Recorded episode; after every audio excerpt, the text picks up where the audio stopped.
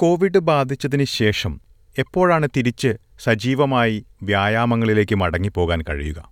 ഇക്കാര്യവും എക്സസൈസും ഹൃദയാരോഗ്യവും സംബന്ധിച്ച് അറിഞ്ഞിരിക്കേണ്ട പ്രധാനപ്പെട്ട കാര്യങ്ങളും പരിശോധിക്കുന്നു. അഡലേഡിൽ കാർഡിയോളജിസ്റ്റായ ഡോക്ടർ ജോർജി ചാക്കോ ചേരുന്നു. എസ് ബി എസ് മലയാളം പോഡ്കാസ്റ്റുമായി ഡെലിസ് പോൾ.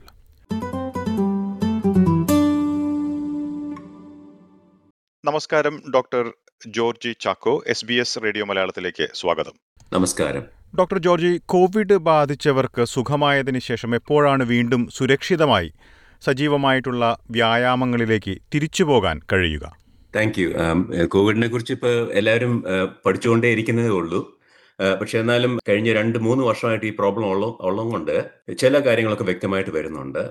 കോവിഡ് കാരണം അതിന്റെ ആദ്യത്തെ സ്ട്രെയിനുകൾ ആൽഫ ഡെൽറ്റ ആ സ്ട്രെയിനുകളിൽ കുറച്ചുകൂടെ സിവിയർ കോംപ്ലിക്കേഷൻസ് ആയിരുന്നു നമ്മുടെ ബോഡിയിൽ ബാധിക്കുന്നത്. പക്ഷേ ആ വൈറസിന്റെ മ്യൂട്ടേഷൻ കാരണം ഇപ്പം അതിന്റെ ആ സിവിയറിറ്റി കുറഞ്ഞു വരുന്നുണ്ട്. ഓൾദോ ഇൻഫെക്ടിവിറ്റി കൂടുകയാണെങ്കിലും അതിന്റെ ആ ബോഡിയിലെ എഫക്റ്റ് ഉണ്ടാക്കുന്നത് അതിന്റെ സിവിയറിറ്റി ഇച്ചിരി കുറഞ്ഞു വരുന്നുണ്ട്. കോവിഡ് ബോഡിയെ സീരിയസ് ആയിട്ട് ബാധിക്കാം. പ്രത്യേകിച്ചും ഹാർട്ടിനെ ലങ്സിനെ കുറിച്ച് പറയുകയാണെങ്കിൽ അതിന് മയക്കഡയറ്റിസ് എന്ന് പറഞ്ഞൊരു കണ്ടീഷൻ വരുത്താം. നമ്മുടെ ഹൃദയത്തിന്റെ മസിൽസിനെ ഇൻഫ്ലെയിംഡ് ആക്കുന്ന ഒരു ഒരു കണ്ടീഷനാണത്.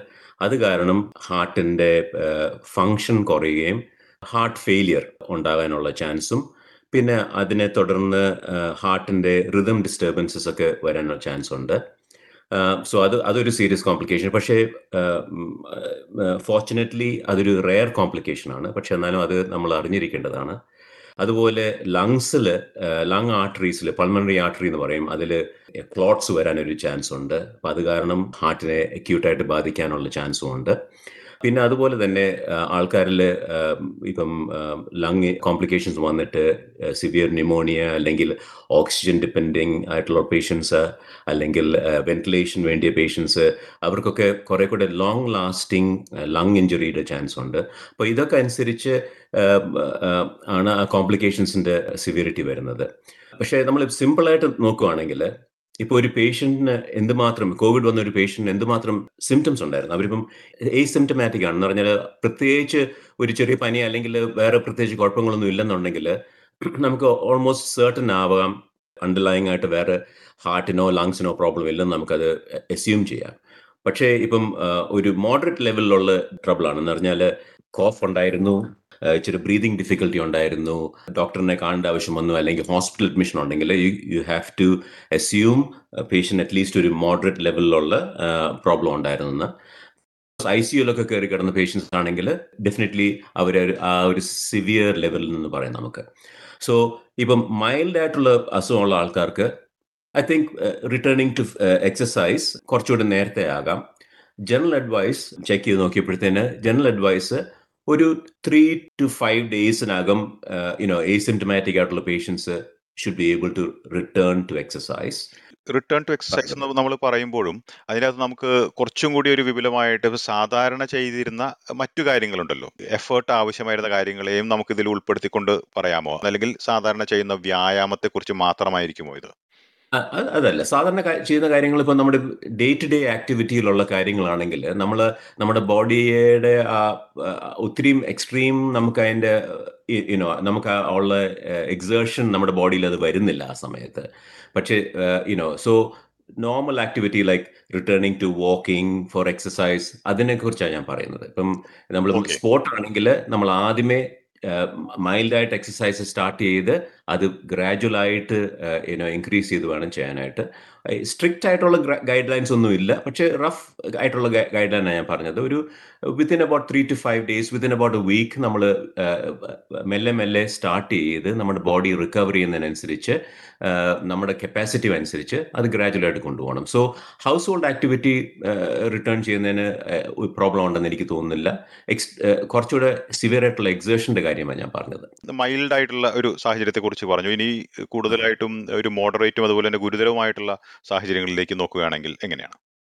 അപ്പോൾ ഇപ്പം സിവിയറായിട്ടുള്ള കണ്ടീഷനുള്ള ആൾക്കാരാണെങ്കിൽ സാധാരണ പറഞ്ഞാൽ അവർ മോർ ദൻ ലൈക്ലി അവർക്ക് കുറച്ചുകൂടെ കൂടുതൽ ഇൻവെസ്റ്റിഗേഷൻസ് ഉണ്ടായി കാണും. അവർക്കൊരു ഒരു ഹാർട്ട് സ്കാനോ എക്സ് സ്കാനോ ഒക്കെ ചെയ്ത് കാണും. അപ്പോൾ അതിൽ അവർക്ക് കുറച്ചുകൂടി നമുക്ക് കുറച്ചുകൂടി കൂടുതൽ പറയാം അവരുടെ ആ കണ്ടീഷനെ കുറിച്ച് എങ്ങനെയാണെന്ന്. സിവിയർ കോവിഡ് ഇൻഫെക്ഷൻ വന്ന ആൾക്കാർക്ക് അവർ തിരിച്ചു പോയി സ്പെഷ്യലിസ്റ്റിനെ കാണുമോ ജി പി ഐ കണ്ട് അതൊരു ഒരു ക്ലിയറൻസ് മേടിച്ചിട്ട് തിരിച്ച് ആക്ടിവിറ്റിയിലേക്ക് തിരിച്ചു പോകാനൊക്കെ ഉള്ളൂ. എഗെയിൻ ഞാൻ പറയാൻ ഉദ്ദേശിക്കുന്നത് വീട്ടിലെ കാര്യങ്ങൾ മാത്രമല്ല. ഇപ്പം എക്സസൈസ് ഇപ്പം ഒരാൾ നേരത്തെ ടെന്നീസോ ബാഡ്മിന്റോ അങ്ങനെയൊക്കെ കളിക്കുന്ന ആൾക്കാരാണെങ്കിൽ അവർക്കൊരു moderate to severe covid infection വന്ന ആൾക്കാരാണെങ്കിൽ ദേ ഷുഡ് ഗോ ബാക്ക് അവർ തിരിച്ച് അവരുടെ സ്പെഷ്യലിസ്റ്റിനെ കാണുമോ അവരുടെ ജി പി എ കാണുമോ ഒരു ക്ലിയറൻസ് മേടിച്ചിട്ട് വേണം അത് ചെയ്യാനായിട്ട്. സിവിയർ ആയിട്ടുള്ള ആൾക്കാർക്ക് you know three to six months വരെ പറയുന്നുണ്ട് റിക്കവറി ടൈം കൊടുക്കാനായിട്ട്. ഇനി പൊതുവായിട്ട് വ്യായാമവും ഹാർട്ട് ഹെൽത്തും സംബന്ധിച്ച് സംസാരിക്കുകയാണെങ്കിൽ പൊതുവിൽ എങ്ങനെയാണ് ഒരു വ്യായാമം ഏത് ഘട്ടത്തിലാണ് ഒരു അമിതമായിട്ടുള്ള ഒരു സാഹചര്യമായി കണക്കിലെടുക്കാവുന്നത്?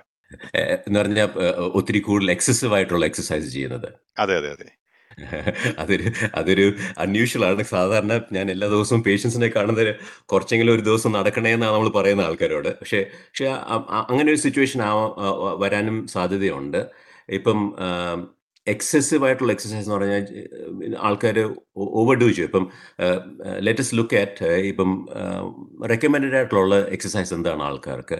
നമ്മൾ ഹാർട്ട് ഫൗണ്ടേഷൻ ആൾക്കാരൊക്കെ ഗൈഡ് ചെയ്യുന്നത് തേർട്ടി മുപ്പത് മിനിറ്റ് ഒരാഴ്ചയിൽ അഞ്ച് ദിവസം എയറോബിക് എക്സസൈസ് എന്ന് പറഞ്ഞാൽ നമ്മൾ നടക്കുവോ യുനോ ജോഗിങ്ങോ സൈക്കിളോ അങ്ങനെ ഒരു ഹാഫ് അരമണിക്കൂർ അഞ്ച് ദിവസം. സോ ഒരു വീക്കിൽ average two and half to three hours exercise ചെയ്യണമെന്നാണ് പറയുന്നത്. പിന്നെ അതിന്റെ കൂട്ടത്തിൽ ഇച്ചിരി വെയിറ്റ് ടൈപ്പ് എക്സസൈസ് സ്ട്രെച്ചിങ്ങും പിലാറ്റസും അങ്ങനത്തെ കാര്യങ്ങളൊക്കെ ചെയ്യുകയാണെങ്കിൽ വളരെ നല്ലത്. എല്ലാ ദിവസവും എന്തെങ്കിലും ഒരു ആക്ടിവിറ്റി ചെയ്യണമെന്നാണ് പറയുന്നത്. പക്ഷേ എക്സസീവ് എന്ന് പറയുമ്പോഴത്തേന് എനിക്ക് തോന്നുന്നു ഈ ഈ ത്രീ അവേഴ്സ് മാറി ഫോർ അവേഴ്സ് അല്ലെങ്കിൽ ഫൈവ് അവേഴ്സ് ഒക്കെ ആവുകയാണെന്നുണ്ടെങ്കിൽ അത് എക്സസീവായിട്ട് വരും. അതിനെ കൊണ്ട് പല പ്രോബ്ലംസ് ഉണ്ടാവും. ഇപ്പം ക്ലാസിക്കലായിട്ട് നമ്മൾ നോക്കുവാണെങ്കിൽ നമ്മുടെ തന്നെ സ്പോർട്ടിംഗ് ഹീറോസ് ഉണ്ടല്ലോ. ഇപ്പം റോജർ ഫെഡറർ കുറേ നാൾ ബാക്ക് ഇഞ്ചുറി ആയിട്ട് പുള്ളി യുനോ വയ്യാതെ ഇരുന്നു. പിന്നെ അത് റിക്കവറി തിരിച്ചു വരാൻ പറ്റി സ്ട്രഗിൾ ചെയ്തു. അതുപോലെ തന്നെ ഇപ്പം ഇപ്പം നമ്മുടെ ക്രിക്കറ്റേഴ്സൊക്കെ ഉണ്ടല്ലോ. ഇപ്പം ജസ്പ്രീത് ബുംറയ്ക്ക് ബാക്ക് സ്ട്രെയിൻ ആണെന്നൊക്കെ പറയുന്നു. സോ സോ അതൊക്കെ കാരണം എക്സസീവ് ആയിട്ട് അവർ ചെയ്യേണ്ടത് അവർക്ക് അവരുടെ അത് അവരുടെ നിത്യ തൊഴിലാണ്. സോ അതുകൊണ്ട് അത് ചെയ്താൽ അവർക്ക് പറ്റത്തുള്ളൂ. സോ അതുപോലെ നമ്മുടെ ഓർഡിനറി ആൾക്കാരും ഒത്തിരി എക്സസീവ് ആയിട്ട് ചെയ്തു കഴിഞ്ഞാൽ റിപ്പീറ്റഡ് ആയിട്ടുള്ള മസിൽ ഇഞ്ചുറിയും അങ്ങനത്തെ കാര്യങ്ങൾ വരുമ്പോൾ തന്നെ ലോങ് ടേം അതൊരു പ്രോബ്ലം ആയിട്ട് വരും. സോ ഇപ്പം നീസിനെയും ആങ്കിൾസ് നമ്മുടെ യുനോ മുട്ടിനും ആങ്കിളിനും ഒക്കെ ഇഞ്ചുറി വന്നു കഴിഞ്ഞാൽ പിന്നെ അത് ലോങ് ടേം നമുക്ക് ചെയ്യാവുന്ന എക്സസൈസ് പോലും ചെയ്യാതെ ഒരു പ്രോബ്ലം ആയിട്ട് വരും. സോ അതുകൊണ്ട് എക്സസൈവായിട്ട് ചെയ്യുന്നത് ശ്രദ്ധിക്കണം സൂക്ഷിക്കണം. സോ അതിനൊരു കൺട്രോൾ വേണം. ഹാർട്ട് ഹെൽത്തിനെ നമ്മൾ യുനോ നോക്കാനായിട്ട് അല്ലെങ്കിൽ അതിനെ നമ്മൾ സുരക്ഷിതമാക്കാനായിട്ട് മോഡറേറ്റ് ലെവലായിട്ടുള്ള എക്സസൈസ് മതി. അതിനുള്ള ഗൈഡ് ലൈൻസാണ് ഞാൻ നേരത്തെ പറഞ്ഞത്. അപ്പോൾ അഞ്ചു മണിക്കൂർ ആകുമ്പോഴേക്കും അത് അമിതമാകുന്നത് ഹാർട്ട് ഹെൽത്തിന്റെ കാര്യത്തിലാണോ അല്ലെങ്കിൽ മറ്റു ഇപ്പോൾ സൂചിപ്പിച്ച കാര്യങ്ങളുടെ കാര്യത്തിലാണോ ഉദ്ദേശിച്ചത്? അതിൽ അങ്ങനെയാ കൂടുതൽ വരുന്നത്. സാധാരണ ആ ഒരു ഓൾമോസ്റ്റ് ഒബ്സസീവ് എന്ന് പറയുന്ന ആൾക്കാർ പറയുമ്പോഴത്തേന് യൂഷ്വലി അവരുടെ റിസ്ക് ഫാക്ടേഴ്സ് പൊതുവെ കുറവായിരിക്കും ഞാൻ ഞാൻ ഉദ്ദേശിക്കുന്നത്. കാരണം അവർ മേ ബി നോട്ട് സ്മോ അവർ സ്മോക്ക് ചെയ്യുന്നില്ല അവർ എക്സസീവ് ആയിട്ട് ആൽക്കഹോൾ കഴിക്കുന്നില്ല അവരുടെ വെയിറ്റ് കൺട്രോൾഡ് ആയിരിക്കും. സോ അങ്ങനെ വരുമ്പോഴത്തെ നമ്മുടെ ഈ സാധാരണമായിട്ടുള്ള റിസ്ക് ഫാക്ടേഴ്സ് അവരിൽ കുറവായിരിക്കും. സോ അങ്ങനെ ആൾക്കാരിൽ യുനോ പ്രോബ്ലം വരാൻ കുറവാണ്. പക്ഷേ പേഷ്യൻ ചില പേഷ്യൻസ് ആയിട്ട് വരുന്നവരെ ഞാൻ കണ്ടിട്ടുണ്ട്. അവരിപ്പം സൈക്ലിസ്റ്റ് ഒക്കെ ആവാം. അവർ അവരുടെ ബോഡിയുടെ എൻഡ്യൂറൻസ് വളരെ കൂടുതലാണ് ആവറേജ് പേഴ്സണിനെ കാട്ടിയും അവർ ഒത്തിരി എക്സീഡ് ചെയ്ത് കഴിയുമ്പോഴത്തേന് ഹാർട്ട് റിതം പ്രോബ്ലംസ് ഈ എറിത്മിയ ഏട്രിയൽ ഫിബ്രിലേഷൻ എന്നൊക്കെ പറഞ്ഞ കണ്ടീഷൻസ് ഉണ്ട്. അങ്ങനെ വന്ന് വരാൻ ചാൻസ് ഉണ്ട്. പിന്നെ അവരുടെ ബോഡിയിലെ ഹൈഡ്രേഷൻ ഈ യുനോ വെള്ളത്തിന്റെ ലെവൽ കുറയുമ്പോഴത്തേന് ബ്ലഡ് പ്രഷർ ഡ്രോപ്പ് ചെയ്ത് ഫെയിന്റ് ചെയ്യാനും ഒക്കെ ചാൻസ് ഉണ്ട്. സോ അങ്ങനെ അക്യൂട്ടായിട്ട് പ്രോബ്ലം വരാനുണ്ട്. അപ്പം സൈക്കിൾ ചെയ്യുന്ന ആൾ ബോധം കെട്ടുപോവാണെങ്കിൽ അവർ താഴെ വീണ് ആക്സിഡന്റ് വന്ന് വേറെ പ്രോബ്ലംസ് ഉണ്ടാകും സോ അങ്ങനെ പ്രോബ്ലം കൂടെ ഞാൻ ഇച്ചിരി ഒന്ന് വിശദീകരിക്കാം അതിൽ കാരണം നമ്മൾ ഈ എക്സസൈസ് ചെയ്യുന്നതെന്ന് പറയുന്നത് നമ്മൾ നമ്മുടെ ബോഡി ഹെൽത്തിന് കമ്മിറ്റ്മെന്റ് നടത്തുക. സോ എന്ന് പറഞ്ഞാൽ നമ്മൾ we are committing that you are going to take care of your health അപ്പം എല്ലാ ദിവസവും നമ്മൾ എക്സസൈസ് ചെയ്യുമ്പോഴത്തേന് നമ്മൾ നമ്മുടെ ആഹാരം അത് കൺട്രോൾ ചെയ്യും. നമുക്ക് റിലാക്സേഷനും ഉണ്ടാവും. ഉറങ്ങുന്നതിന് ഗുണമുണ്ടാവും. സോ അതുകൊണ്ട് ഈ ഒരു സമയത്ത് ഒത്തിരി എക്സസൈസ് ചെയ്യുന്നതിനെക്കാട്ടും നല്ല റെഗുലറായിട്ട് എക്സസൈസ് ചെയ്യുമ്പോഴത്തേന് നമ്മുടെ മറ്റേ ഡിസിപ്ലിൻ ബോഡിയിൽ നമുക്ക് വേണ്ടി ഡേ ടു ഡേ ലൈഫിനുള്ള ഡിസിപ്ലിൻ അതിന്റെ കൂട്ടത്തിൽ വരുന്നു. അപ്പം ഇപ്പോൾ ശരിക്കും പറഞ്ഞ ഒരാൾ റെഗുലറായിട്ട് എക്സസൈസ് ചെയ്യുന്ന ആൾക്കാർ ആ ഒരു ഒരു പേസ്ട്രിയോ ഒരു ഐസ്ക്രീമോ കണ്ടു കഴിഞ്ഞാൽ നമ്മളൊന്ന് ആലോചിക്കും ഇനോ അത് കഴിക്കണോ വേണ്ടായോ എന്ന്. ഇനോ സോ അപ്പോൾ അങ്ങനെ ഞാൻ നോക്കിയിട്ട് എന്റെ ഞാൻ ഡേ ടു ഡേ ഇനോ ഞാൻ പേഷ്യൻസിനെ കാണുമ്പോൾ ഞാൻ ആദ്യം എപ്പോഴും പറയുന്ന എക്സസൈസ് കൊണ്ട് ഇപ്പം സഡൻ ആയിട്ട് വെയിറ്റ് കുറയാമെന്നൊന്നും അല്ല ഉദ്ദേശിക്കുന്നത്. നമ്മുടെ ബോഡി നമ്മുടെ ഒരു കമ്മിറ്റ്മെന്റ് ആണ് ഹെൽത്തി ലൈഫ് സ്റ്റൈലിലേക്ക് അത് അതുകൊണ്ട് നമ്മൾ നമ്മുടെ യുനോ തീർച്ചയായിട്ടും സ്മോക്ക് ചെയ്യരുത്. കഴിക്കുന്നതിൽ കൺട്രോൾ ഉണ്ടാവണം. റെഗുലറായിട്ട് എക്സസൈസ് ചെയ്യണം. പിന്നെ റെഗുലറായിട്ട് ജി പി എ ആരെങ്കിലും പോയി കാണുകയും ചെയ്യണം. കാരണം അണ്ടർലൈങ് ആയിട്ടുള്ള റിസ്ക് ഫാക്ടറുള്ള ആൾക്കാരുണ്ട്. അപ്പോൾ അതൊക്കെ അറിഞ്ഞിരിക്കുന്നത് നല്ലതാണ്. പക്ഷെ നമ്മളിപ്പോൾ ശനിയും ഞായറും ഒക്കെ നമ്മൾ യുവാക്കളും അതുപോലെ തന്നെ മറ്റുള്ളവരും എല്ലാം ഓസ്ട്രേലിയയിലായാലും എവിടെയാണെങ്കിലും രണ്ട് മൂന്ന് മണിക്കൂറിൽ കൂടുതലൊക്കെ ബാഡ്മിന്റനോ അല്ലെങ്കിൽ ഷട്ടിലോ കളിക്കുന്നതാണല്ലോ. അതൊരു പ്രശ്നമുള്ള കാര്യമാണോ?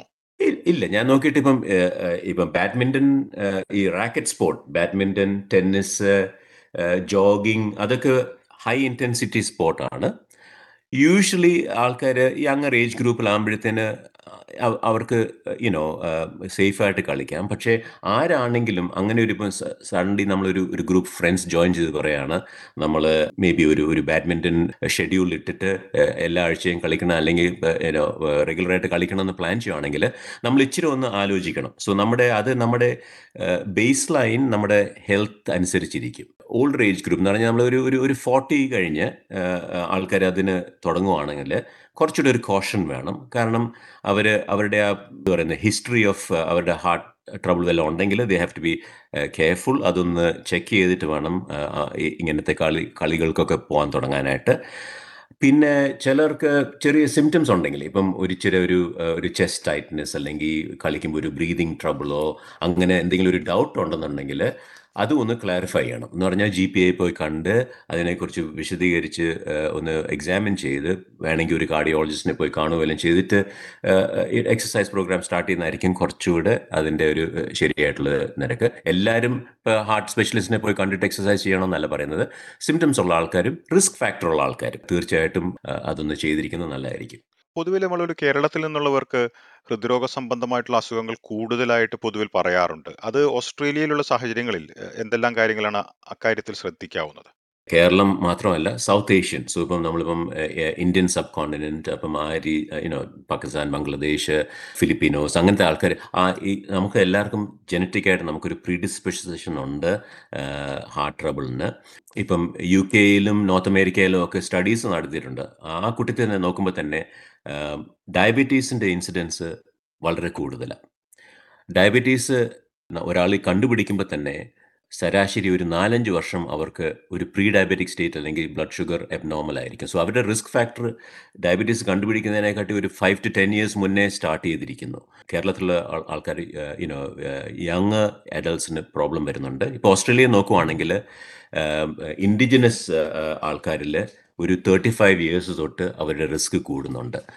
വേറെ കൊക്കേഷൻസിന് നോക്കുവാണെങ്കിൽ അവരുടെ റിസ്ക് ഒരു ഫോർട്ടി ഫൈവ് ഇയേഴ്സ് ആവറേജിൽ വെച്ചാണ് കൂടുന്നത്. സോ ഞാൻ നമ്മുടെ ജനറ്റിക് കുറച്ചുകൂടെ അലൈൻഡ് വിത്ത് ഇൻഡിജിനസ് പീപ്പിൾ അച്ഛൻ നോക്കിയിട്ട് സോ യങ്ങർ ഏജ് ഗ്രൂപ്പിൽ തീർച്ചയായിട്ടും ശ്രദ്ധിക്കേണ്ടതാണ്. സ്മോക്കിംഗ് തീർച്ചയായിട്ടും സ്റ്റാർട്ട് ചെയ്യരുത് കണ്ടിന്യൂ ചെയ്യരുത്. പിന്നെ ഈ പറഞ്ഞ പോലെ ഡയറ്റും എക്സസൈസും ചെയ്ത് വേണം മുന്നോട്ട് പോകാൻ. ഓക്കെ ഡോക്ടർ ഇനി ഓസ്ട്രേലിയയിൽ എന്തെല്ലാം സംവിധാനങ്ങൾ അല്ലെങ്കിൽ ഏതെല്ലാം രീതിയിലുള്ള പിന്തുണയാണ് ഹൃദ്രോഗ സംബന്ധമായിട്ടുള്ള കാര്യങ്ങളിൽ ലഭ്യമായിട്ടുള്ളത്? എപ്പോഴാണ് ഡോക്ടറുടെ സഹായം തേടേണ്ടത്? നമുക്ക് ചില അൺമോഡിഫയബിൾ റിസ്ക് ഫാക്ടേഴ്സ് ഉണ്ട്. എന്ന് പറഞ്ഞാൽ നമ്മുടെ ഏജ് ജെൻഡർ ഫാമിലി ഹിസ്റ്ററി അത് നമുക്ക് മോഡിഫൈ ചെയ്യാൻ ഒക്കത്തില്ല. സോ ഇപ്പം നമ്മുടെ ഫാമിലിയിൽ ആർക്കെങ്കിലും ഹാർട്ട് അറ്റാക്കോ അങ്ങനെ ഉണ്ടെങ്കിൽ ഫസ്റ്റ് ഡിഗ്രി റിലേറ്റീവ്സ് എന്ന് പറയും. നമ്മുടെ പേരൻസ് അല്ലെങ്കിൽ നമ്മുടെ ബ്രദേഴ്സ് സിസ്റ്റേഴ്സ് ഉണ്ടെങ്കിൽ നമ്മളത് തീർച്ചയായും ശ്രദ്ധിക്കേണ്ടതാണ്. ഇപ്പം could be a young man in his forties ഒരു നാൽപ്പത് നാൽപ്പത്തഞ്ച് വയസ്സുള്ള ആളാണെങ്കിലും പേരൻസിന് ആർക്കെങ്കിലും ഹാർട്ട് ട്രബിൾ ഉണ്ടെങ്കിൽ അങ്ങനത്തെ ഒരാൾ പോയി റെഗുലറായിട്ട് ജി പി ഐ കാണണം. At least once a year പോയി അവരുടെ ബ്ലഡ് ടെസ്റ്റും യുനോ ബാക്കി കാര്യങ്ങളൊക്കെ ഒന്ന് ചെക്ക് ചെയ്ത് അവരുടെ ഷുഗർ ലെവൽ എന്താണ് കൊളസ്ട്രോൾ ലെവൽ എന്താണ് അവരുടെ ബ്ലഡ് പ്രഷർ എന്താണ് ഇങ്ങനത്തെ കുറേ കാര്യങ്ങൾ ചെയ്ത് റെഗുലറായിട്ട് മോണിറ്റർ ചെയ്യണം. അല്ലെന്നുണ്ടെങ്കിൽ അത് അതൊരു പ്രോബ്ലമായിട്ട് വരും ഡൗൺ ട്രാക്ക് പിന്നെ ഒരു ഹാർട്ട് പ്രോ ഹാർട്ട് അറ്റാക്കോ എല്ലാം കഴിഞ്ഞാലേ പിന്നെ അത് നമ്മൾ ശ്രദ്ധിക്കത്തുള്ളത് ഇതിനു പുറമെ ഇപ്പോൾ വീട്ടിൽ ആയിരിക്കുന്ന സാഹചര്യത്തിൽ എപ്പോഴാണ് ഇപ്പോൾ ഒരു ഹൃദ്രോഗ സംബന്ധമായിട്ടുള്ള ലക്ഷണങ്ങളുടെ കാര്യത്തിൽ ഏഹ്, പ്രത്യേകമായിട്ട് ശ്രദ്ധിച്ച് ഒക്കെ എന്തെങ്കിലും പ്രശ്നമുണ്ടാകാം എന്നുള്ളൊരു സംശയം തോന്നി ഡോക്ടറെ സമീപിക്കേണ്ടതുണ്ടോ? അപ്പൊ അങ്ങനെ ഉള്ള സിംറ്റംസ് സാധാരണഗതിയിൽ ഇപ്പൊ നമ്മൾ നോക്കുകയാണെങ്കിൽ ഇപ്പം നെഞ്ചുവേദനയാ ക്ലാസിക്കൽ ഹാർട്ടിനുള്ള സിംറ്റം നെഞ്ചിനൊരു കൺസ്ട്രിക്റ്റിങ് അമർത്തി പിടിക്കുന്ന ഒരു ഫീലിംഗ് പോലെയോ ശ്വാസം വിടാൻ പറ്റ ഒക്കാത്ത പോലെയോ അല്ലെങ്കിൽ ഒരു സിവിയർ പെയിൻ ഉണ്ട് എന്നുണ്ടെങ്കിൽ അത് ഒരിക്കലും ഇഗ്നോർ ചെയ്യരുത്. ഈ പെയിന് റെഫേർഡ് ആവാം. എന്ന് പറഞ്ഞാൽ നമ്മുടെ തോളിലേക്കും രണ്ട് കൈയിലേക്കും. രണ്ട് കൈ സൈഡിലേക്കും റെഫേർഡ് ആവാം. എന്ന് പറഞ്ഞു കഴിഞ്ഞാൽ ഈ നെഞ്ചുവേദന ആ, ഭാഗങ്ങളിലേക്ക് പോവാം. കഴുത്തിനോടും നമ്മുടെ തൊണ്ട ആ റീജിയൻ റീജിയനിലോട്ടും പോകാൻ ചാൻസ് ഉണ്ട്. അങ്ങനെ പെയിൻ ഉണ്ടെന്ന് വരു വരുന്ന വരുവാണെന്നുണ്ടെങ്കിൽ ഹാർട്ട് മാത്രമല്ല വേറെ പല കോസുകളും ഉണ്ട്. പക്ഷേ ഈ മാതിരി റിസ്ക് ഫാക്ടേഴ്സ് നമ്മ എസ്പെഷ്യലി നമ്മുടെ ആൾക്കാരിൽ അങ്ങനെ ഉണ്ടെന്നുണ്ടെങ്കിൽ അത് ഇഗ്നോർ ചെയ്യരുത്. ചിലപ്പോൾ അത് വന്നൊരു ഒരു അര മിനിറ്റോ ഒരു മിനിറ്റോ വല്ലേ കാണത്തുള്ളൂ. അത് എനിക്ക് പ്രോബ്ലം ഒന്നും കാണത്തില്ല എന്ന് പറഞ്ഞാൽ അത് ഇഗ്നോർ ചെയ്ത് നമ്മൾ ശ്രദ്ധിക്കേണ്ടതാണ്. പിന്നെ മറ്റൊരു കാര്യം നമ്മൾ വ്യായാമം ചെയ്യുമ്പോൾ ഇപ്പോൾ ഒരു എക്സസൈസ് ചെയ്യുമ്പോൾ അല്ലെങ്കിൽ പടികൾ കയറുമ്പോഴോ അങ്ങനെ എന്തെങ്കിലും ഒന്ന് സ്ട്രെയിൻ ചെയ്യുമ്പം ഈ മാതിരി നെഞ്ചിലെ പ്രശ്നങ്ങളോ അത് കയ്യിലോട്ട് പോകുന്ന പ്രോബ്ലം ഉണ്ടെങ്കിൽ അത് ഇഗ്നോർ ചെയ്യരുത്. അത് ആരെങ്കിലും സ്പെഷ്യലിസ്റ്റിനെ പോയി കണ്ട് അല്ലെങ്കിൽ ഒരു ജി പിയെ കണ്ട് ആവശ്യമുണ്ടെങ്കിൽ ഒരു സ്പെഷ്യലിസ്റ്റിനെ പോയി കാണുന്നതായിരിക്കും അതിന്റെ ശരിയായിട്ടുള്ള കാര്യം. ഡോക്ടർ ജോർജി ചാക്കോ വളരെയധികം നന്ദി ഈ വിശദാംശങ്ങൾ എസ് ബി എസ് മലയാളത്തിന്റെ ശ്രോതാക്കൾക്കായി പങ്കുവച്ചതിന്. നന്ദി നമസ്കാരം. ഇതിനു പുറമെ വ്യായാമത്തിന് മുൻപും അതിനുശേഷവും ചെയ്യേണ്ട വാമിംഗ് അപ്പും കൂളിംഗ് ഡൗണും ചെയ്യുന്നത് വളരെ പ്രധാനപ്പെട്ട കാര്യമാണെന്നും ഡോക്ടർ ജോർജി ചാക്കോ പറയുന്നു. ഒപ്പം അമിതമായ തണുപ്പിലും അമിതമായ ചൂടിലും വ്യായാമം ഒഴിവാക്കണമെന്നാണ് അദ്ദേഹം നിർദ്ദേശിക്കുന്നത്. ശ്രോതാക്കളുടെ പ്രത്യേക ശ്രദ്ധയ്ക്ക് ഈ അഭിമുഖത്തിൽ ഉൾപ്പെടുത്തിയിരിക്കുന്നത് പൊതുവായിട്ടുള്ള നിർദ്ദേശങ്ങൾ മാത്രമാണ്. നിങ്ങളുടെ വ്യക്തിപരമായ പ്രത്യേക സാഹചര്യത്തെക്കുറിച്ചും കൂടുതൽ വിവരങ്ങൾക്കുമായും ഡോക്ടർമാരെ നേരിൽ ബന്ധപ്പെടണമെന്ന് പ്രത്യേകം ഓർമ്മിപ്പിക്കുന്നു.